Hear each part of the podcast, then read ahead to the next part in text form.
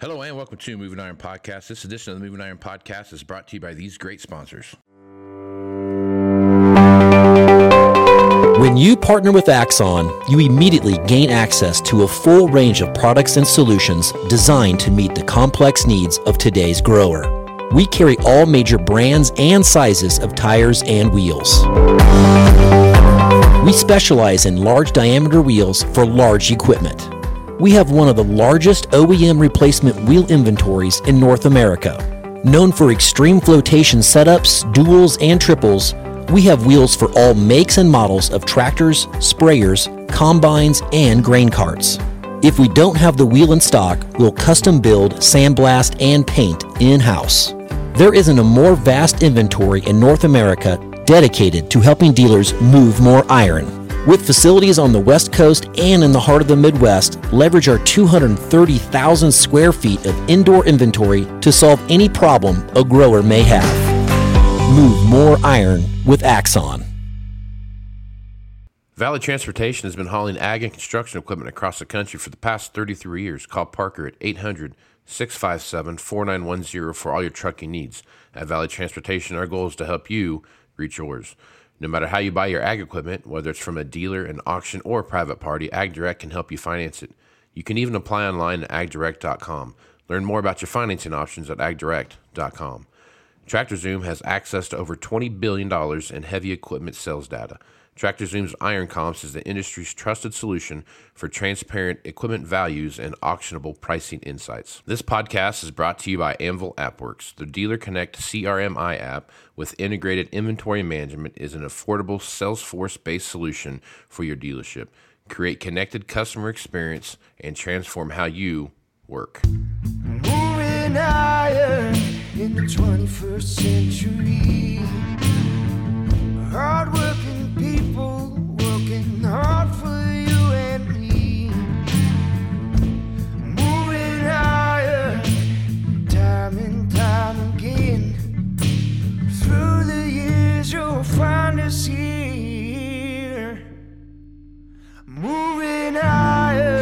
Hello and welcome to Moving Iron Podcast. Markets with Chip Nellinger. Chip is with Blue Reef Agri Marketing out of Morton, Illinois. Is nice enough to come on and talk about what's happening in the marketplace. Chip, how you doing today, bud?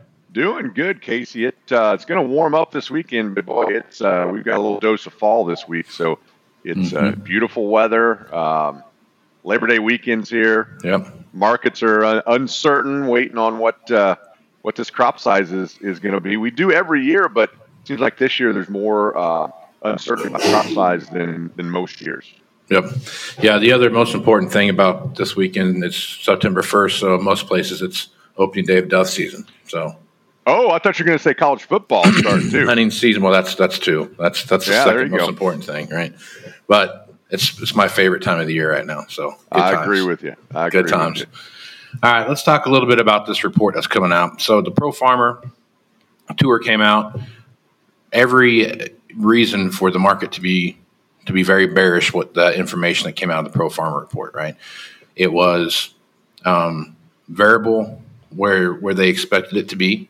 It was good where they expected it to be, and it was bad where they expected it to be bad. Right, um, but with all the Russia Ukraine overshadowing of what was going on there, it, it actually pushed the market lower, um, not only last week, but this week too.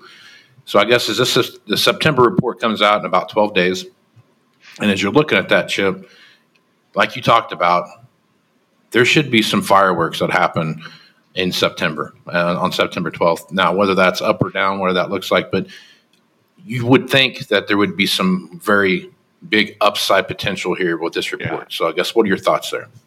Yeah, I would agree with you. I'm gonna correct you. You said you said bearish on Pro Farmer, but I, think sorry, you meant bullish. bullish. I meant bullish. Uh, yeah. yeah, they they came down from Yeah. uh, where the, the USDA was. Uh, they're at uh, 172 uh, versus USDA at 175.1. They were sub 50 on beans. I thought that was maybe the most bullish thing about Pro Farmer. Um, you know, with uh, with uh, USDA being uh, just under 51.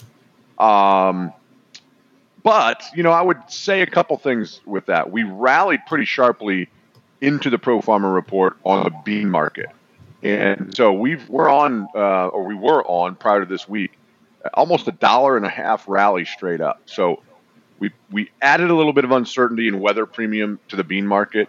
Um, Pro Farmer gave us a bullish number. We we didn't rally on it, but I think a couple things are at play there. Number one, we had the end of the month yesterday, and the funds I think were taking some profits. um, Sure. Yeah. uh, on the last trading day of the month and right ahead of a long holiday weekend. So this is what our fourth one, I think, of the summer where this weather is just uncertain.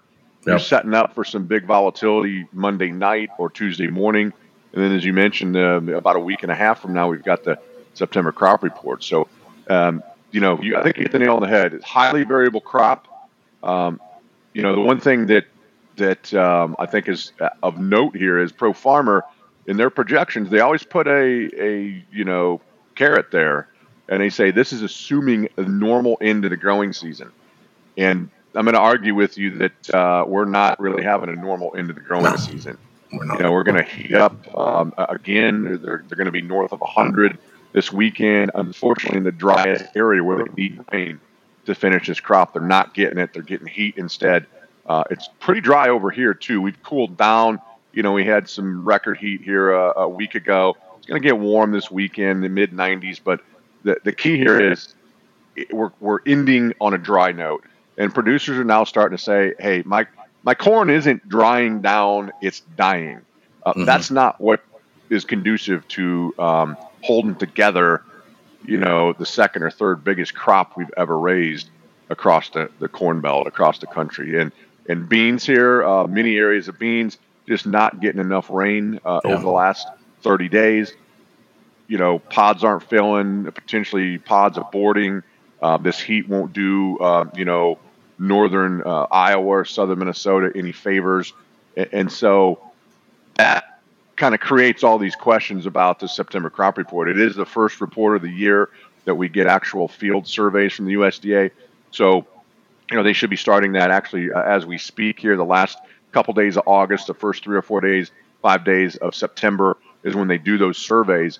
And so, if there has been any uh, of those issues with yields coming down, shallow kernel boards about uh, boarding stuff like that, they should be able to pick that up uh, in their field surveys. And so, to your point, you know, this September crop report really is going to set the stage for some potential fireworks. Number one, I think we're going to see some potential fireworks Monday night and Tuesday uh, uh, coming out of the long weekend, depending on what the forecast says. If Yeah. it stays hot and dry uh, out through, um, you know, the second, third week of September, we're out of time at that point. Yeah. You know, it's just it's too little, too late uh, at that point. Uh, and so we have some fireworks even coming out of Labor Day weekend, and then you know, then the market will be positioning for the September crop report. And and who knows? You know, there's arguably there's there's areas that have received better rains, and and they're maybe just about as good as a year ago. But then there's areas that are uh, kind of falling on their face here uh, over the last 30 days with dry weather. So we're setting up for um, you know some potential volatility going right into harvest. Harvest is slowly starting, you know, to the south, southern Illinois, southern Indiana, Kentucky, kind of slowly getting a start in here. And so I think over the next uh, week to ten days, you're going to also start having some some more harvest data out of that southern portion of the Corn Belt. Yeah. So this last uh, this week, I went to uh, for to a meeting up in Ames, Iowa, and as I was driving through there, you know, I was taking a look at the at the fields, and they- weren't as uniform as they have been in the past. You know, there was a lot of tall sections, short sections. I mean, there was just kind of everything. But to your point, where you're talking about farmers that were saying, "Hey, my corn's not drying down; it's dying." There were several fields that I went through driving down I eighty that you could look out in the field and you could see patches of the field that were it looked like October corn, not early early September corn. I mean, it was it was dried all the way down. It was you know what you'd expect to put on your porch uh, during Halloween. That's what it looked like. So. Yeah. It was uh, some of that stuff was in bad shape, and it really you could really see what they were talking about when you looked through the variability of the field, where there wasn't a levelness that you would typically see, you know. And so, and, you know, Western Illinois or Western Iowa was one of those areas too where they they found some of that. You know, Eastern Nebraska is where they found some of that high highly variable, um, you know, crop production kind of rate where they're at. You know, as far as that goes. So it's out there, and it's going to be interesting to see what the USDA comes back with as that as that as that data starts coming back through. Very Yeah, for sure, for sure. And and uh, like I said, it, there's always uncertainty with yields every year, but Mhm. uh, you know, I think with all the variable weather, we've had everything this year. You know, wind, hail, Yeah. uh, drought in June, uh, normal weather in July, drought again in August. Mhm. And I think the key to what you're you're saying there is um, in some of these areas that that finally got a little bit of rain in, in July and the first week or ten days of August. You know, they came into it with no subsoil moisture. You know, Yeah. especially in the Western Corn Belt, they came out of a drought last year. They weren't really healed up from that drought. Uh, they finally started getting some rain, and then the rain shut off again. But it, it we hadn't had enough, um, you know, moisture to kind of recharge the subsoil. So you know, then the rains shut off again, and you know, it kind of stressed those crops again. And when you, I'm not an agronomist uh, by any stretch, right? I, I could be as wrong as the next guy, but I've been doing this a long time. And when people say things like, "Oh man, this corn's green," I'm never, I don't know when I'm going to harvest. It's going to be, you know, Thanksgiving before I finish harvest. Um, that's kind of the finish you want to solidify Mhm. big yields. Now people are saying, "Oh man, I'm going to start 10 days ahead of when I thought." That's never good. That's always, always, always at the expense of yield, Of yield, uh, yeah. in my opinion. And Yeah. so that seems to be what we're rushing into here. In, in fact, I, I talked to one guy. He was going to go to the um, Farm Progress show earlier this week, and he's like, "Man, I was going to go, but it, I walked a few fields and I'm not even ready. I thought I was going to have a couple weeks, but I'm going to have to go to harvest sooner than I thought." So Yeah. you know, unfortunately, and he's one of the, one of the better areas here in part of uh, northern Illinois that receives some better rains, and and then it just shut off again. So um, Yeah. it's going to be a real wild card, and um, you know, I think the one thing from that pro farmer is corn. If you notice, very quietly stopped going down. Wheat Mhm. made a new low, uh, just battered every day this week almost. Um, new contract lows in wheat. We had a sell off in beans. Corn's holding its own in there. So I, I think that potentially the market's maybe starting to hear some of these very early yields. And I've heard a couple myself. They've been a little bit disappointing to a lot disappointing. Um, too early to get a real trend from that, though. I, I, I would caution. But uh, maybe the market, in the case of corn, is finally saying maybe we got a little too ahead of ourselves here, thinking we've got a 175, 176 crop. Mhm. And uh oh, maybe there's a chance we're going to end up closer to 170. If we're under 170, not even necessarily on this September crop report, we end up under 170, we're going to get a nice a nice rally attempt um, out of this, and it might come, you know, through the middle to tail end uh, of, of harvest. Um, beans are part of this too, and there's just no margin for error on beans. We've talked about this. You know, the domestic demand, we've got basically record crush margins. You're starting to see soy oil heat up again. We're just selling uh, soy meal, uh, massive demand in soy meal because of the drought in Argentina and the effects of that. And and so there's we can't afford to lose one bushel uh, on wheat, or I should say on beans, and otherwise it just gets critically tight on the balance sheet. And so if that's going to be the case, beans haven't seen their highs yet. If beans haven't seen their highs yet, it's going to drag corn along, kicking and screaming uh, if if uh, it has to. So there's some things to be positive about. But with that being said, it's the USDA, and so Mhm. you know if they come out unchanged or they go up a bushel in in corn, up a half a bushel in beans, that's really going to pull the rug out from under uh, the market bulls. And the funds have a pretty long position built up uh, in beans, not you know restrictively long, restrictively long, but they're getting 80 plus thousand contracts long. And so if we can't feed some bullish news, uh, that may set the stage for a deeper break into harvest. So it's really critical. This September crop report really could set the stage for um, you know what price action does all the way through harvest and beyond. Yeah. So that's my next topic I want to talk to you about. Let's talk a little bit about energy, where you see happening there. Um, you know, oil has done done some pretty remarkable things this week. You got up over that eighty-two dollar mark, and you're up into the, uh, you know, above eighty-five. I think it was. Would you say is about eighty-six dollars or something like Yeah, that? just under 86, Yeah. up sharply here. Looks like uh, we're going to go out basically on the highs of the week. Um, 85, 86 Okay. is the last trade on uh, October crude oil, and uh, as uh, you know, one of the things driving this is um, we've talked about this. I don't want to be too cynical. Uh, we're trying to refill the strategic reserve. That was the greatest Yeah. trade of all time, gone wrong. Yep. the worst trade of all time.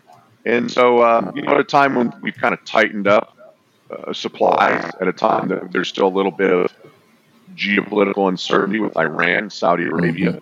Um, now we're just going to leak out that we're going to start slowly rebuilding the the uh, strategic reserve. Now that we're back over 80, when we had a you know chance to do it in the 60s, Mhm. and um, Three times, market- by the way. Yeah. the mark what's it? Oh yeah, three times. Three times. Yeah. And um, I mean, that's a great way to put support in the crude oil market, knowing that Yeah. the U.S. government has their finger on the buy button. Yep. And so, path of least resistance is for higher. So, Yep. Surprise, surprise, here's where we're at, knocking on the door, $86. And strong week. Uh, looks like uh, on a textbook uh, bull flag breakout to the upside on a weekly chart. Next logical targets are uh, in the low 90s. So, Yeah. uh, that's about the summary of uh, of crude oil, right? It punishes the most uh, people and takes the most money, and it's going to take the most money from you and I as U.S. taxpayers because of uh, their great trading ability. Yeah, yeah, that's a whole whole other podcast sometime. But they have, as you look at where the price is now, it's really going to be starting to be more supportive for ethanol, and we start looking at crush rates and what you talked about.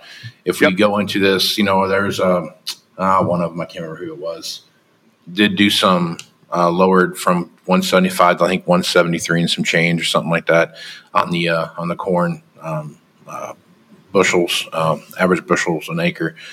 But if you look like you talked about in all the reports coming out about aborted um, uh, soybean um, uh, pods and those kind of things, as you're looking at that, you start throwing all of this uh, biofuel back into the mix. That gets tied pretty quick, just like you talked about. So I guess as you're looking at where the price of, of diesel and gasoline is right now, and oil is right now, how do you see that ethanol and biodiesel coming into play there, and what's that look like in your opinion? Yeah, it's, it's screaming higher in the case of um, you know uh, the the energy products, um, you know diesel and and uh, unleaded. Uh, it's playing right into uh, profitability. We already had a massive crush margins domestically in the United States. I mean, like two dollars plus a bushel. I think the last time I checked, they were closer to two and a half dollars a bushel positive margins. And so, just take that into consideration that soybean crushers here domestically, we've brought on several plants of renewable uh, diesel over the last six months, say. But beyond that, there's a large crush capacity already in the United States. And it's just a margin business, right? Um, meal and oil are so high relative to beans uh, that crush margins are so positive. It doesn't matter if beans are 15, 16, 18 dollars, 22 dollars a bushel in the case of crushers. If it's profitable, they will buy beans and they will sell meal and oil and they will lock a profit in doing so no matter what the price. That's a pretty good uh, demand driver. And this rally in the energy products is only breathing some, uh, you know, extra bullishness into the domestic crush rates. Our ethanol grind has backed off a little bit. There's been some people saying, "Oh, that's this demand, and we're not going to have any demand, and we're not exporting anything." It's normal this time of year, right ahead of harvest, that plants take some down downtime. They do some maintenance. They get ready for the new harvest. Uh, so that's going to come roaring back, in my opinion. And you know that's a good demand driver, especially in beans. Uh, I mean, this thing, I, I, don't. Um, there's still people out there saying, "Oh, bean demand's too high. Bean demand's too high." Maybe it is. Maybe the exports are going to come down a little bit, but maybe it's going to be more than offset by domestic crush because it's so profitable right now. And all of a sudden, net net demand maybe it goes up in beans. So that would shock some people. I know uh, the one real bright spot we've got going right now is domestic bean demand. Um, you know, soy oil, we're selling, it, or I should say, soy meal sales have been stellar because we're picking up the slack of what uh, Argentina is not exporting. Uh, soy oil, recent nice rally here this week because of the rally in crude oil prices. That's just adding additional, um, you know, potential premium to the to the biodiesel market. So that's a real bright spot as I see it, especially if the USDA comes out on September 12th and cuts bean yields. Um, it could be an explosive, uh, bullish, um, you know, piece of information that uh, that really goes a long way towards giving us uh, a big rally here. And uh, I don't want to get too bulled up. I know we're just uh, trading fourteen dollars. That's relatively high price, but uh, A, our exports should only start increasing now as we get into harvest and beyond. B, Right. crush margins are record and they're not going away anytime soon. The crushers are going to keep buying beans as fast as they can get them to lock those margins in. So it's a good combination to have. Sure, right on. All right, last topic here. Let's take a look over at the protein markets when you're looking at at cattle and hogs. What do you see happening there? And uh, again, there's a lot of topsy turviness going on there as well. Yeah, there, there's been real choppy markets uh, in in cattle. Um, you know, I think they tried to break this market um, earlier in the week. Uh, basically, you know, kind of Labor Day type um, selling into the month, a little bit of fun profit taking, uh, but they couldn't get the job done, and it, it rallied instead. So, um, you know, I think the cattle market's on some pretty good footing in here. They've tried to break it. We are off the highs some, but um, I think cattle still look really good to me going into uh, winter. Hogs have had some really choppy trade here, and you know I think part of the issue with hogs is the deferreds, the October and the December, uh, have gotten too far um, ahead of themselves, too far of a discount to where cash has been, and the cash has come down, but we had such a huge premium in the deferreds that uh, they they kind of stretched the rubber band too far. So uh, they may have actually uh, seen the lows in the October contract just simply because they got too far ahead of themselves and too discounted compared to where the cash has, even though it's it's broke here over the last two or three weeks. Yep. Okay, man. Well, Chip, good place to stop. Folks want to reach out to you, get more information about what's happening over at Blue Reef Agri Marketing. What's the best way to do that? Yeah, best way is just give us a call at our office, 309 550 7213. Love to chat with you. A lot going on here with these markets. Uh, definitely not a time as it gets busy with harvest to uh, put the, the markets uh, on the back burner here because there's a lot of opportunity maybe uh, close at hand here. Okay. Chip, appreciate you being on, man. Look forward to next week. Thanks. Happy, uh, have a happy Labor Day and uh, get some R&R. Go hunting, watch some football. I will do all of those things. So I look forward to it. You do the same, man. We'll talk to you next week. All right. Thanks a lot. All right, thanks, Chip. Casey Seymour with Moving Iron Podcast. Check me on Facebook, Twitter, and Instagram at Moving Iron LLC, LinkedIn at Moving Iron Podcast, and go over to the YouTube channel, which is the Moving Iron Podcast. YouTube will go go to everything Moving Iron related at movingironllc.com, and you can get all the information about anything you want there at movingironllc.com. So with that, I'm Casey Seymour with Chip Nellinger. Let's move some iron, folks. Out. Axon started out of a passion for keeping agriculture moving. Imagine having 100 years of tire and wheel knowledge in your back pocket the next time you sell a piece of ag equipment. To find more or become an Axon dealer, please visit axontire.com. Valley Transportation has been hauling ag and construction equipment across the country for the past 33 years. Call Parker at 800 657 4910 for all your trucking needs. At Valley Transportation, our goal is to help you reach yours. No matter how you buy your ag equipment, whether it's from a dealer, an auction, or a private party, AgDirect can help you finance it. You can even apply online at agdirect.com. Learn more about your financing options at agdirect.com. TractorZoom has access to over $20 billion in heavy equipment sales data. TractorZoom's Iron Comps is the industry's trusted solution for transparent equipment values and auctionable pricing insights. This podcast is brought to you by Anvil AppWorks. The Dealer Connect CRMI app with integrated inventory management is an affordable Salesforce based solution for your dealership. Create connected customer experience and transform how you work. Moving higher in the 21st century.